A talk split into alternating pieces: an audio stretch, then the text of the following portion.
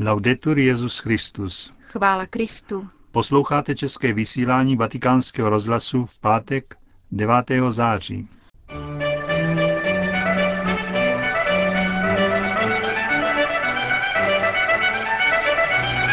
Po krátkých zprávách si budete moci poslechnout pravidelnou páteční homílii otce Richarda Čemuse. Od mikrofonu vás zdraví Jana Gruberová a Josef Koláček.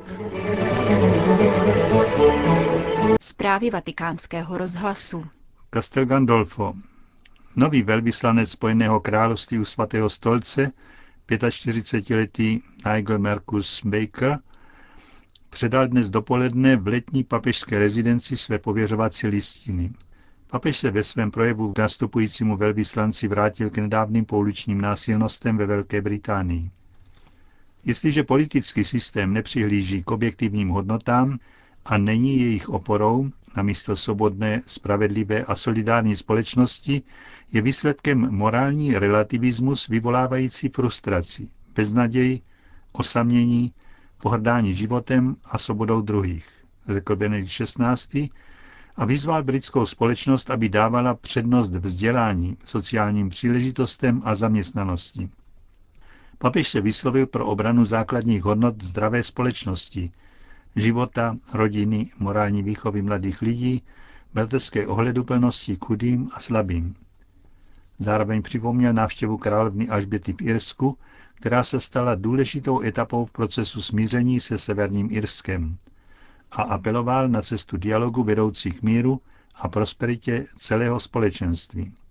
Svatý otec ocenil mezinárodní britské finanční iniciativy ve prospěch rozvojových zemí a ke snížení dluhového zatížení a připomněl učení blahoslaveného kardinála Newmana, z něhož mohou být čerpána řešení politických, ekonomických a společenských otázek naší doby.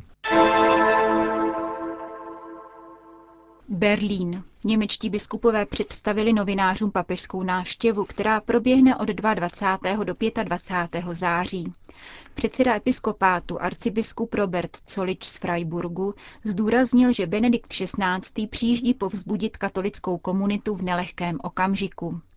Pokud jde o bojkot papežova vystoupení ve federálním parlamentu, ohlášený ze strany některých poslanců, kteří mají v úmyslu aulu opustit, nový berlínský arcibiskup Rainer Mária Velky poznamenal, že v demokratické zemi má každý svobodu názoru. Podotkl nicméně, že před kritikou by bylo lépe vyslechnout papežova slova. Pokud jde o mediálně vděčné téma financování cesty, arcibiskup Zollitsch uvedl, že veškeré náklady ve výši třicet milionů euro hradí německá církev. Na účet státu připadají jen bezpečnostní opatření, podobně jako při každé podobné události či veřejné manifestaci, uvedl předseda Německé biskupské konference. Připomněl také, že návštěva Benedikta šestnáctého má status oficiální státní návštěvy na pozvání německého prezidenta Christiana Wulffa. Odhaduje se, že na akce s Benediktem šestnáctým přijde nejméně čtvrt milionu lidí. Právě tolik je jich v současné době zapsáno. Jak oznámil arcibiskup Zollitsch, u příležitosti návštěvy svatého otce byla vyhlášena zvláštní sbírka pro hladovějící národy Afrického rohu, nazvaná Benediktův fond pro východní Afriku. Konec zpráv.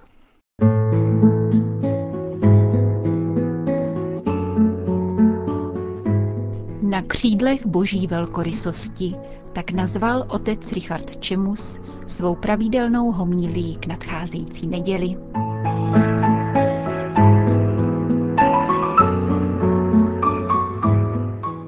Pomsta bude sladká. Říkáme žertovně například při řeč člověče nezlob se, když nám někdo vyhodí figurku. Už méně žertovně zní ve filmu Vinnetou přísaha Indiána pomstím svého otce, jehož mrtvolu drží v náručí. A naprosto vážně mi vyprávěl kolega v kněžské službě, který pravidelně jezdíval na výpomoc do Albánie. Když jsem se odvážil kázat proti krevním mstě, chlapi odcházeli demonstrativně z kostela. Připomeneme-li si dlouholetý konflikt v Severním Irsku nebo válku na Balkáně, nemáme vůbec co ohrnovat nos nad Albánci. u těchto starých národů je podobně jako ve Starém zákoně právo msty alespoň omezeno principem oko za oko, který zajišťuje úměrnost msty vážnosti přečinu. V soudobých teroristických atentátech je naopak neúměrnost součástí strategie. Čím víc mrtvých, tím lépe. Už ve starozákonní knize Sirachovec najdeme však důrazná slova proti mstě jako takové. Msta patří pouze Bohu. Pomsta a hněv, to jsou ohavnosti, jen hříšný člověk je chová v srdci, říká Sirachovec a pokračuje. Kdo se mstí, zakusí pomstu Pána. On jeho hříchy uchová v paměti. Odpusť křivdu svému bližnímu a pak i tvé hříchy budou odpuštěny, až budeš prosit. Sirachovcovo učení, sepsané asi dvě stě padesát let před Kristem v Alexandrii, je vedeno snahou o šťastný život a dobré soužití po vzoru velkých řeckých filozofů, kteří je hledali v míře a harmonii. Ježíš však přichází s něčím úplně novým, co přesahuje veškerou míru.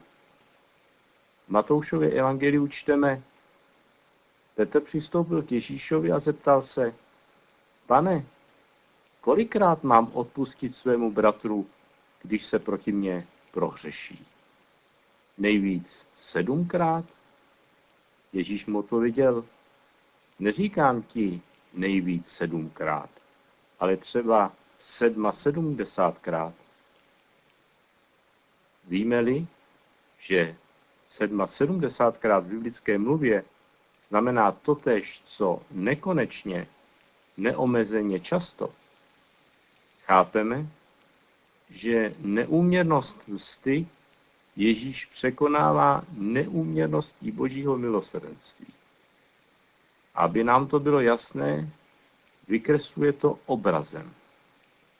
Dluh deset tisíc hřiven, odpuštěných králem svému služebníkovi, tu stojí proti sto denárům dluhu, který on triáčnicky vymáhá od svého kolegy. Kdo si převedl reálnou hodnotu dluhu v Ježíšově podobenství na naše peníze? Bylo by to asi jako několik desítek bilionů korun na jedné a padesát tisíc korun na straně druhé. To dává chování dlužníka z evangelia absurdní charakter. Boží bezmezná velkorysost tu naráží na lidskou malichernost. Spontánně se stotožňujeme se závěrem podobenství. Tu si ho Pán zavolal a řekl mu: Služebníku ničemný, celý dluh jsem ti odpustil, protože jsi mě prosil. Neměl ses tedy i ty smilovat nad svým druhem, jako jsem se smiloval já nad tebou? A jeho pán se rozhněval a dal ho mučitelům, dokud by nezaplatil celý dluh. Tak bude jednat s vámi i můj nebeský Otec, jestliže každý svému bratru ze srdce neodpustíte. Za to samo o sobě služebník neudělal nic jiného, než že trval na svém právu vymáhat skutečný dluh. V čem je tedy ta absurdita? Do věci asi nepronikneme, než si uvědomíme vzájemné vztahy a závislosti, ve kterých žijeme. Svatý Pavel v listu Římanům to vyjadřuje takto. Žádný z nás nežije sám sobě, ani neumírá sám sobě. Nebo žijeme-li, žijeme pro Pána, umíráme-li, umíráme pro Pána. Ať tedy žijeme nebo umíráme, patříme Pánu. Vždyť právě proto Kristus umřel a vstal k životu, aby se stal Pánem nad mrtvými i nad živými. Za život vděčíme Bohu Otci a za naše vykoupení jeho Synu. Nemáme žádné právo na život a na spásu. Je to čirý dar, Dobře si to uvědomovali staří mniši, kteří celý život pěstovali tzv. Pentos, postoj vděčnosti hříšníka, kterému bylo odpuštěno. A aby nespychli, opakovali bez ústání tzv. Modlitbu Ježíšovu. Pane Ježíši Kriste, Synu Boží, smiluj se nade mnou hříšníkem. Odráží se to ve východních liturgiích, které jsou protkány prosbou Kyrie eleison, Pane smiluj se, Hospodi pomíluj, od začátku až do konce. Mystici dokonce tvrdí, že člověk se nesjednotí s Bohem jinak než v slzách, výrazem vědomí nezasloužené boží dobroty. Kasián tvrdí, že modlitba by vždy měla začínat díkůzdáním, abychom byli vůbec schopni přijmout dary, o které následně prosíme. A Evagrius Pontus zdůrazňuje, že nic neškodí modlitbě tak, jako vzpomínka na utrpěné bezpráví. Nestačí tedy jen odpustit. Je třeba umět zapomenout.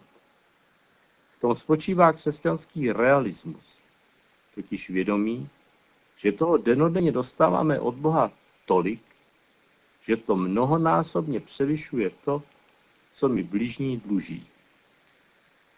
Jistě byl veden tímto ideálem prezident Václav Havel, když nadšení ze závratného daru svobody se po převratu zřekl pomsty komunistům a navíc otevřel věznice. Vysloužil si mnoho kritiky, ačkoliv jednal po vzoru svatého knížete Václava. A nemohu nevzpomenout na svou vlastní matku, která v šedesátém osmém zatelefonovala prokurátorovi, který v padesátých letech požadoval v procesu s mým otcem deset let odnětí svobody, aby mu řekla toto. Jsem křesťanka, proto se vám nebudu mstít. Motto jednoho pořadu v německé televizi znělo takto. Der Vogel ist geboren, um zu fliegen. Der Mensch ist geboren, um zu verzeihen. Pták se rodí, aby létal. Člověk se narodí, aby odpouštěl.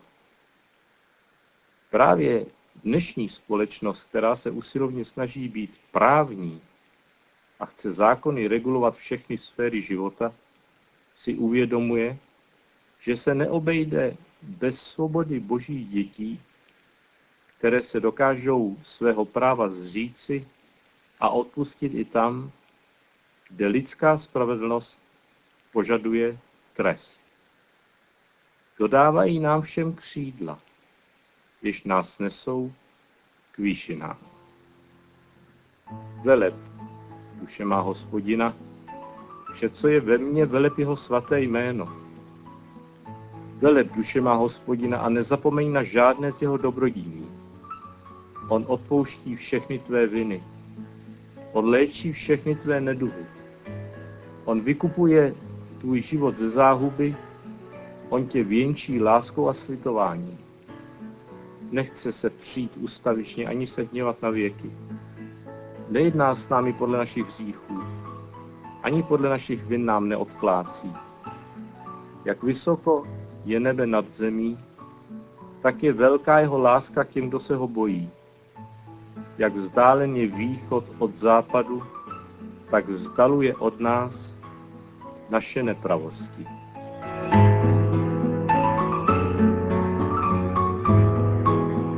Slyšeli jste páteční homilii otce Richarda Čemuse.